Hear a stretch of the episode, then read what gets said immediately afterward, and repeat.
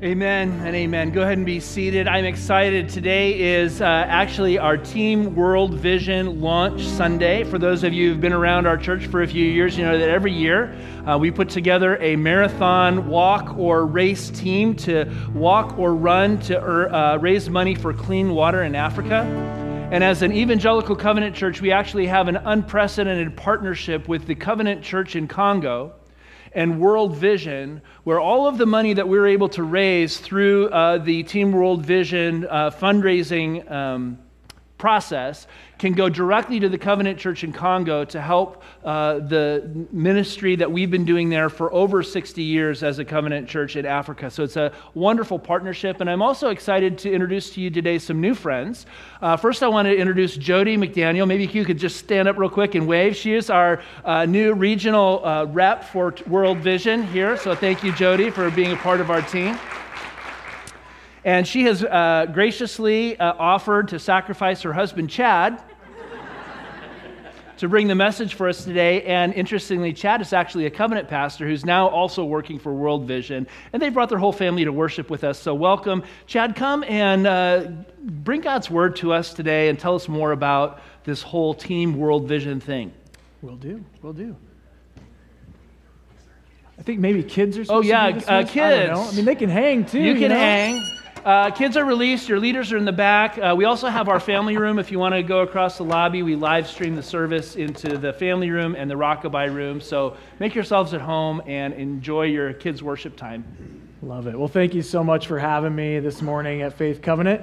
Uh, I was a covenant pastor for almost 20 years, serving uh, Mount Vernon, Washington at Bethany Covenant for 10 of those. So there's some familiar faces here this morning, which is a lot of fun uh, to show up and see Brad and say, wait a second, I know this guy. I know him from another lifetime. So very fun to be with you, the, uh, with you all this morning. I also had a chance uh, to visit Congo in 2019. Um, I used to serve on a, uh, an advisory board for the covenant with our connection with World Vision and the Congolese Covenant Church. And so I've got stories galore for another time. Uh, the work, though, I will say this I've seen it with my own eyes. It is incredible, the life change that is happening, the holistic ministry of missionaries of the Covenant Church going and doing medical missions, planting churches, and now this incredible partnership with World Vision that's 10 years strong now where we're seeing holistic life change. From, one, from the lips of one of our Congolese pastors, he said to us, the small team that was there back in 2019, he said, originally, when you all came, you did the, the amazing, the important work of spiritual formation with us. And now we have all these covenant churches across northwest Congo. And in fact, the Congolese covenant church is bigger than us in America. It's grown that fast, that rapidly. God is good. Amen. Amen. Yeah. And he said, he said, I want to, I want to give you, like, praise you for that work that you all did, the faithfulness in answering God's call, coming here, sharing the gospel with us. But now, through this partnership with World Vision, you are doing holistic kingdom work because you're answering the physical needs of people as well.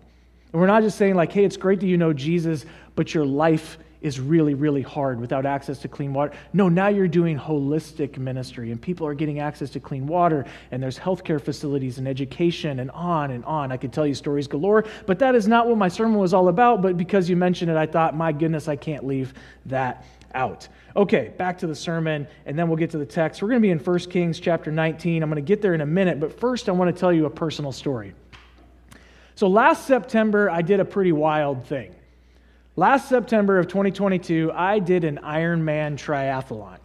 Okay, so an Ironman triathlon is a uh, 2.4 mile swim followed by a 112 mile bike. And if that wasn't enough, then you just get to run a marathon at the end. It's really fun. It's a fun little thing that they let you do at the end of an Ironman triathlon.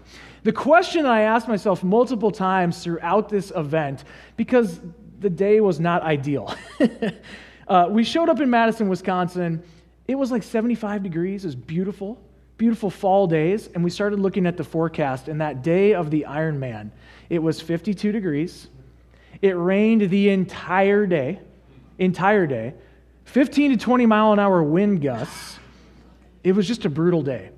We had a Team World Vision. We had about five or six members that completely they had to drop out. One guy, his body temperature went down to 94 degrees. We had people that could no longer grip the brakes on the bike, so they had to get off the bike. Throughout the course of that day, I asked myself a question Why are you doing this? I mean, there's nobody in the end. Nobody was saying, like, it's not like I had a gun to my head and somebody said, you have to do this or else. I chose to freely do this. But I asked myself over and over again, why are you doing this? As I was bitterly cold, as my back was seizing up on the bike, as I was walking and running and trying to move, as it got darker and darker and the wind picked up, and it was very lonely because there's not a lot of spectators when the weather is like that. Nobody's out there like, yeah, you're doing it. They're like, yeah, I mean, you guys are idiots. You signed up for this, and we're going to be in our house having a good time. It was a rough day. So, how did I get there? I want to come back to that story in a minute. But I think that this, this question of what are you doing here? How do we get to these places in our life is a story or is a question that actually we can find in Scripture. That's where I want to take you right now to 1 Kings 19, story of Elijah, one of my favorite stories in Scripture. So Elijah has ended up in this cave. If you want to pick it up in uh, 1 Kings 19, starting in verse 9, it says, There he went into a cave and spent the night. And the word of the Lord came to Elijah What are you doing here?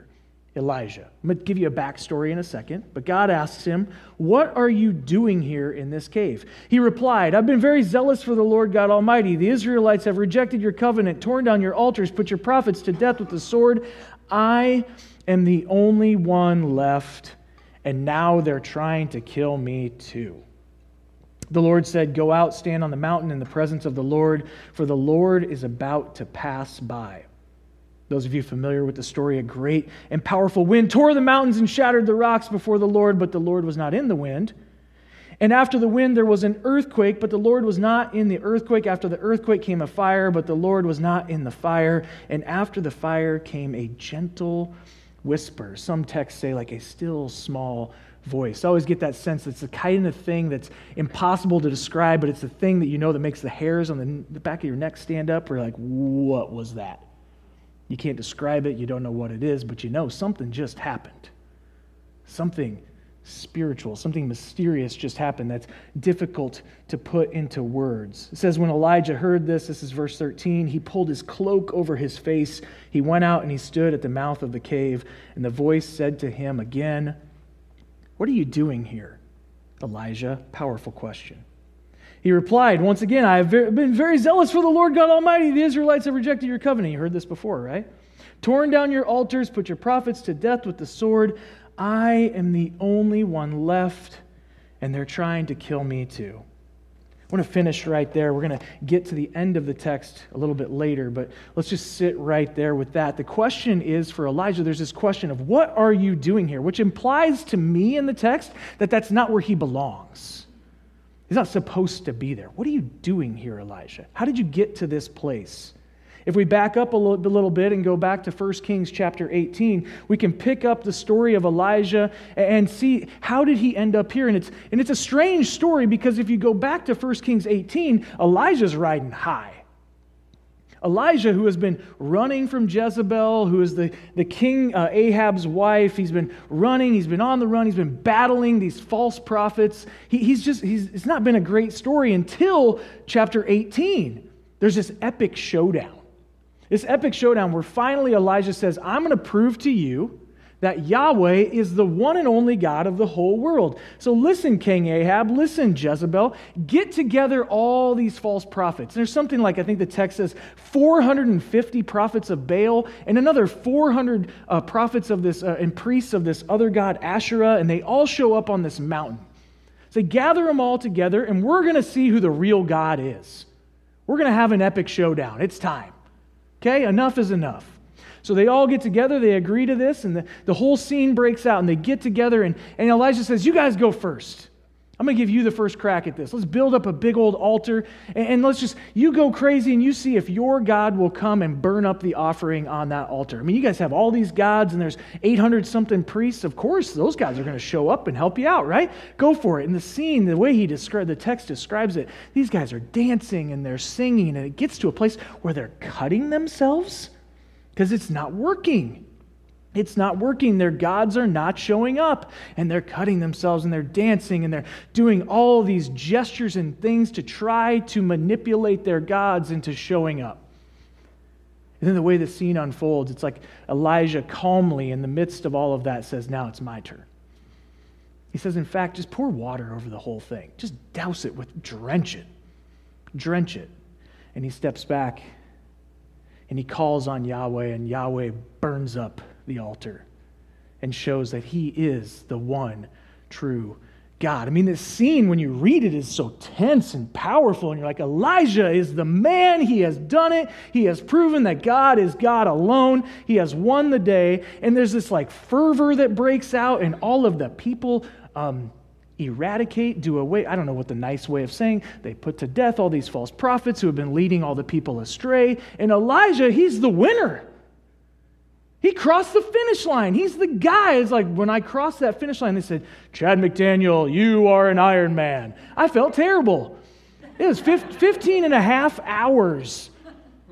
Is how long it took. I mean, it felt terrible. I could barely move. And it's like, but you hear that and it's everything. That's this moment for Elijah. He has won. God has won. Elijah is vindicated. Every bad thing they said about him, it's all out the window. He is the winner. So, how's he end up in that cave? Well, right after this scene, when you think that he has won the day, it turns out that Jezebel and people in power, they don't like to lose. And so, people in power, Jezebel, she says, Elijah's got to go and puts a death warrant out for Elijah. And so now he's running.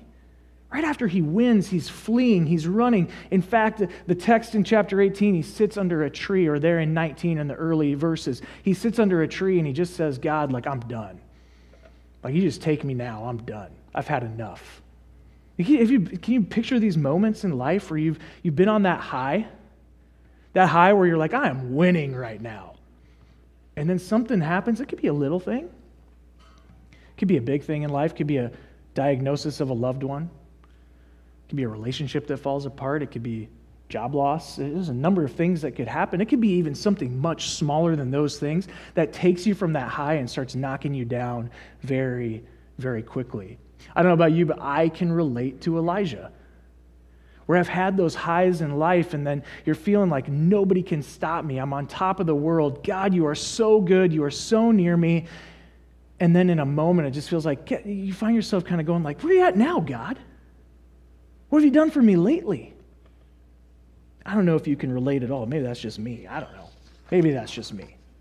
But Elijah ends up in this cave he ends up in this cave and he's asked by God two different times. And I think this question, I want to just, if nothing else this morning, I would love for you to walk away from here thinking about this question What are you doing here?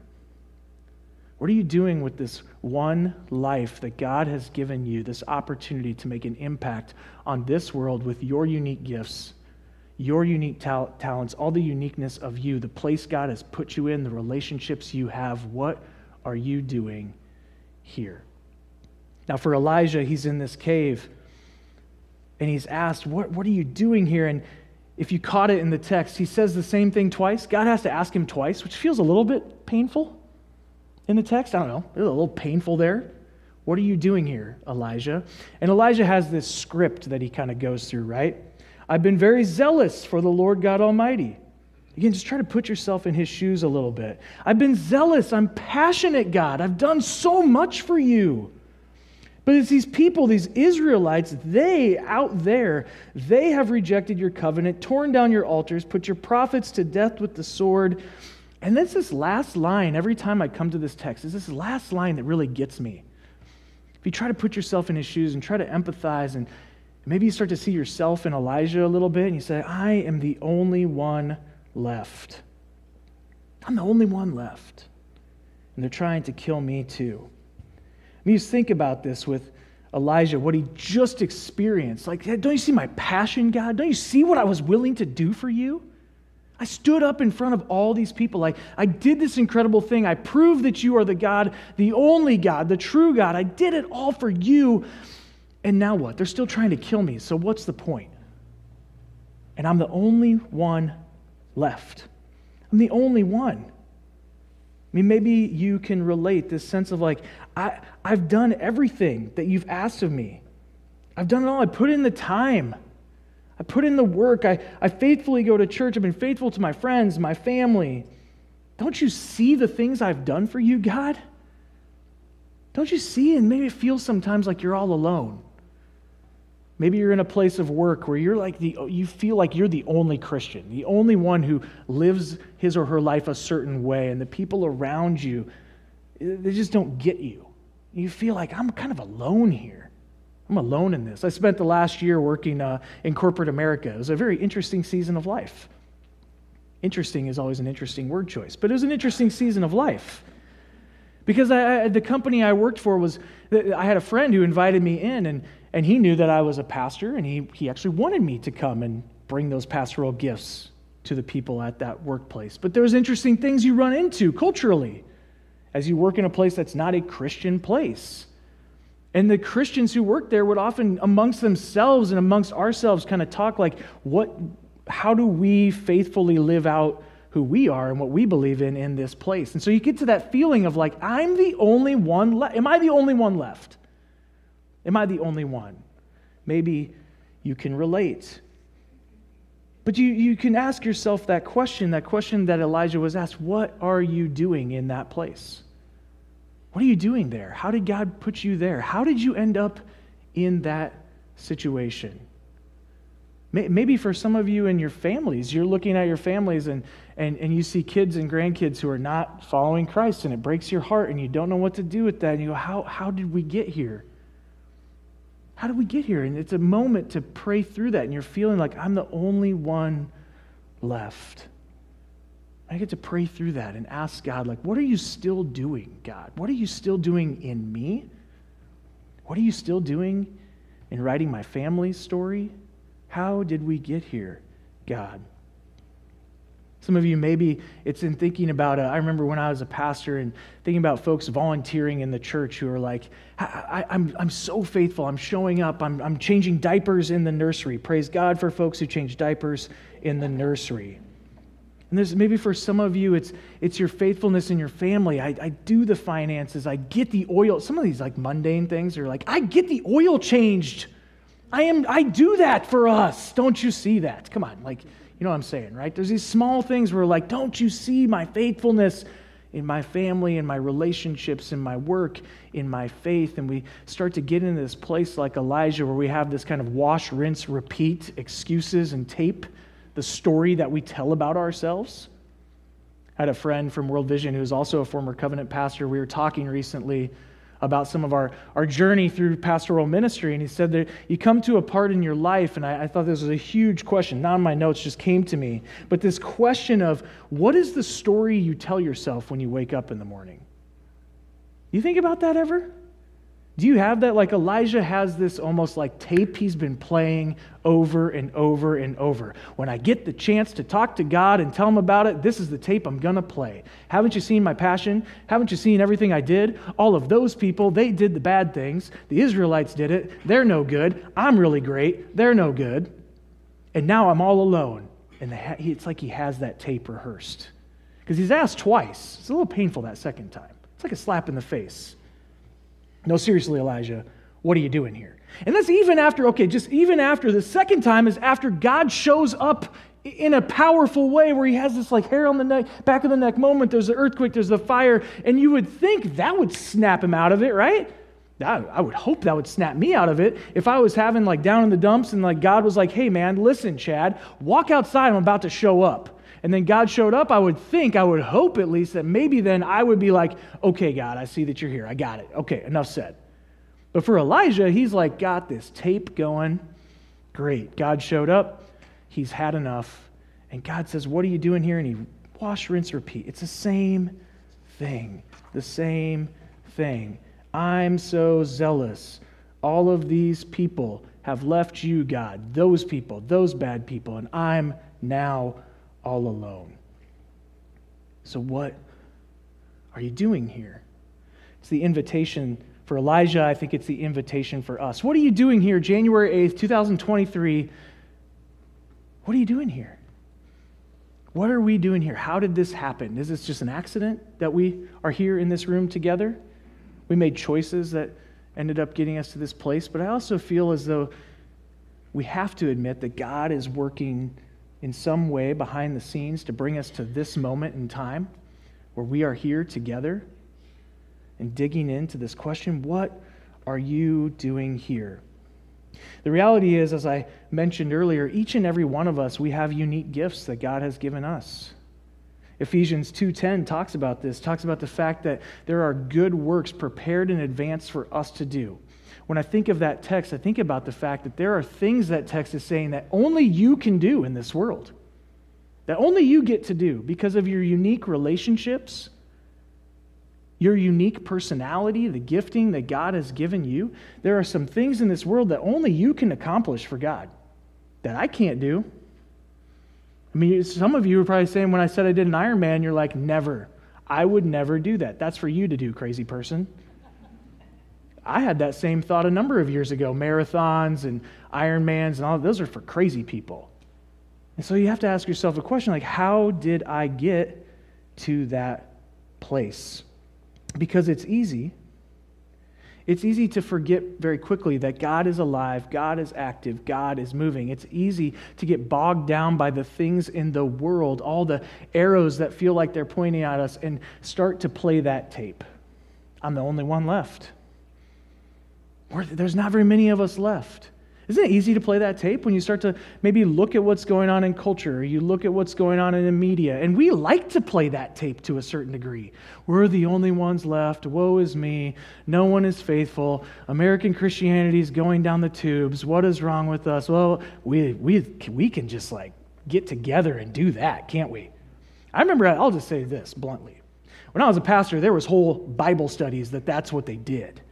Sat in a little group and it's like the church is going down the tubes and none of our friends love Jesus anymore and the whole culture is a mess. And we start to get like we're playing that tape like Elijah like, how did we get here? How did we get to this place? How do we get there? Now, there's something for Elijah. I said I'd get to the end. I want to get to the end, and then I want to give you an invitation this morning. At the end of the text, after Elijah does this thing twice, if you go to verse 15, the Lord says to Elijah, He gives him a new mission, if you will. Sometimes that's what we need to get out of that place. We need that kind of slap in the face, that kind of kick in the pants, like it's time, okay, you've wallowed enough. It's time to go. It's time to get back on mission.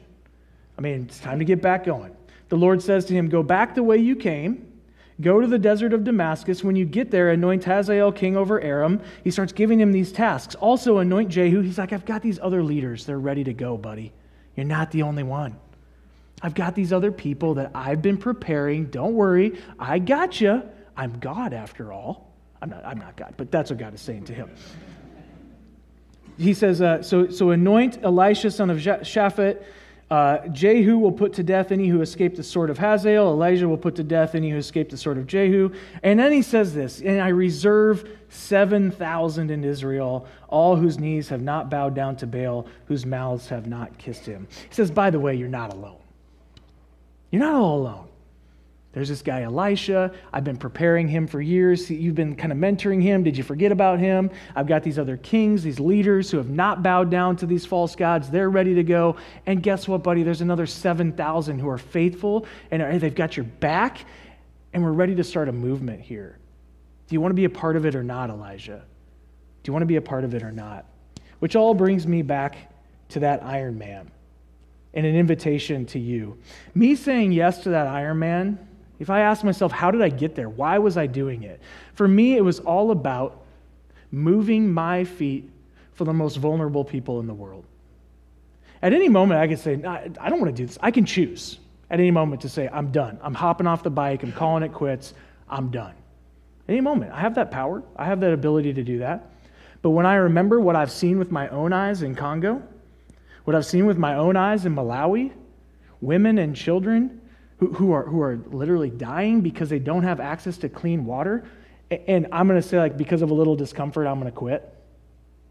When I've seen what I've seen, it motivates me. It's my why, it's my purpose to say, if I can do a small thing by moving my feet to end the walk that someone else is doing, the dangerous walk, for water, that could kill them then I need to keep doing this. I have no excuse. I have no excuse. And I need to remember, like Elijah, that there's thousands of others across the U.S. who are joining me in this Team World Vision family, moving their feet for clean water. I'm not alone. I'm not alone out there. There's those of us who show up in these obnoxious orange, gray jerseys, whatever they are, and we go out there together and we say we're moving our feet one step at a time, a baby step at a time to end the water walk for those who don't have a choice.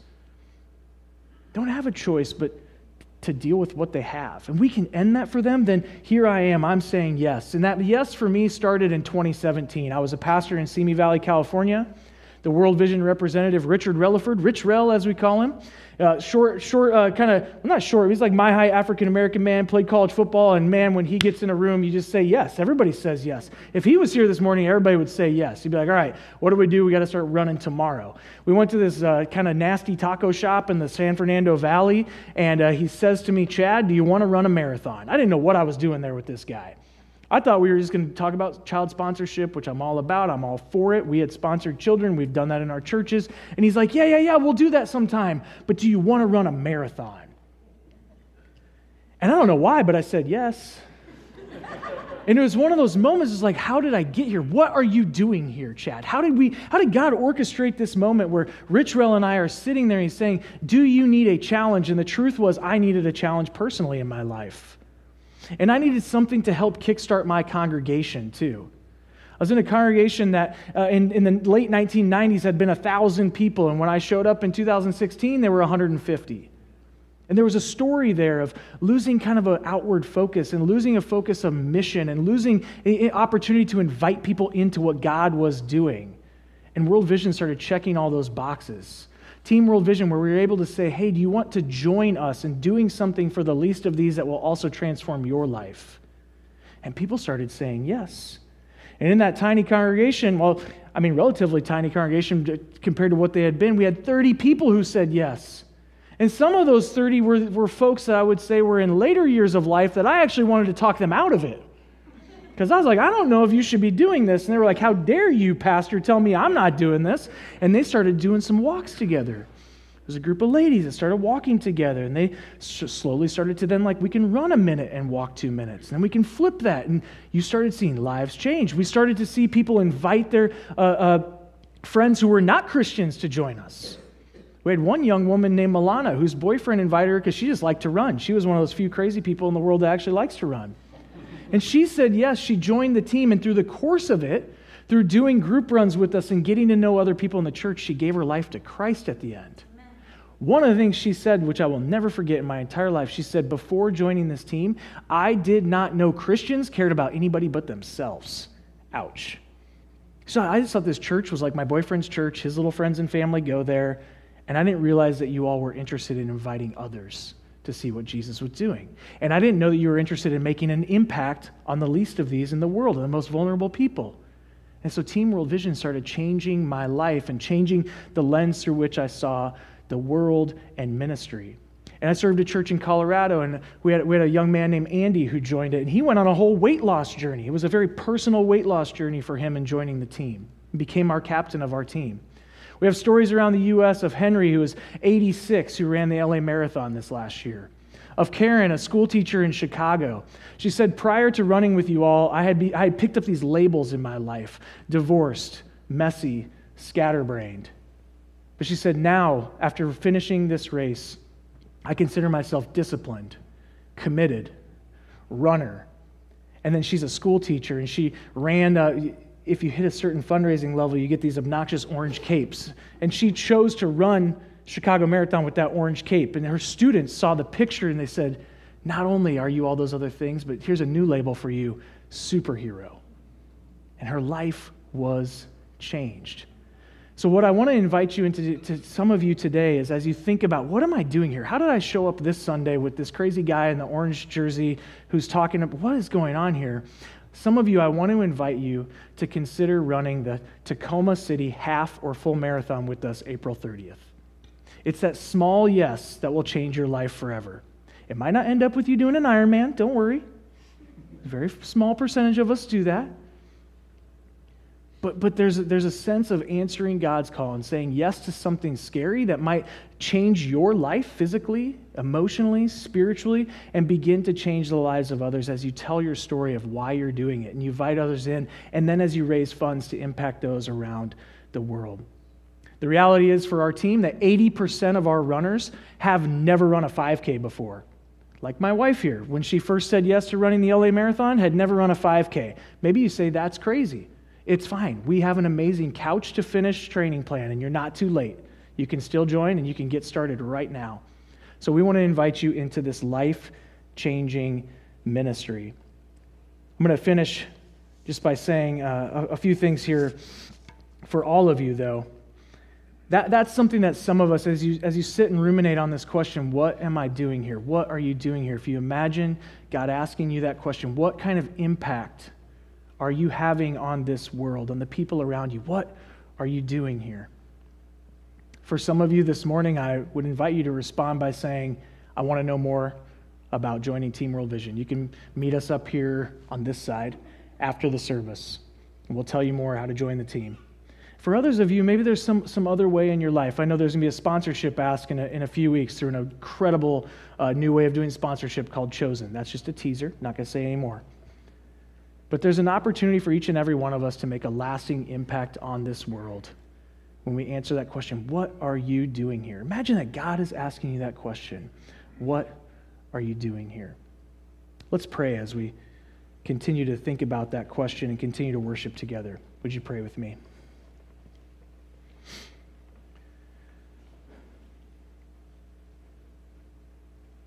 God, in this moment, we are joined together by your Spirit. We're joined together as brothers and sisters who call on the name of Jesus.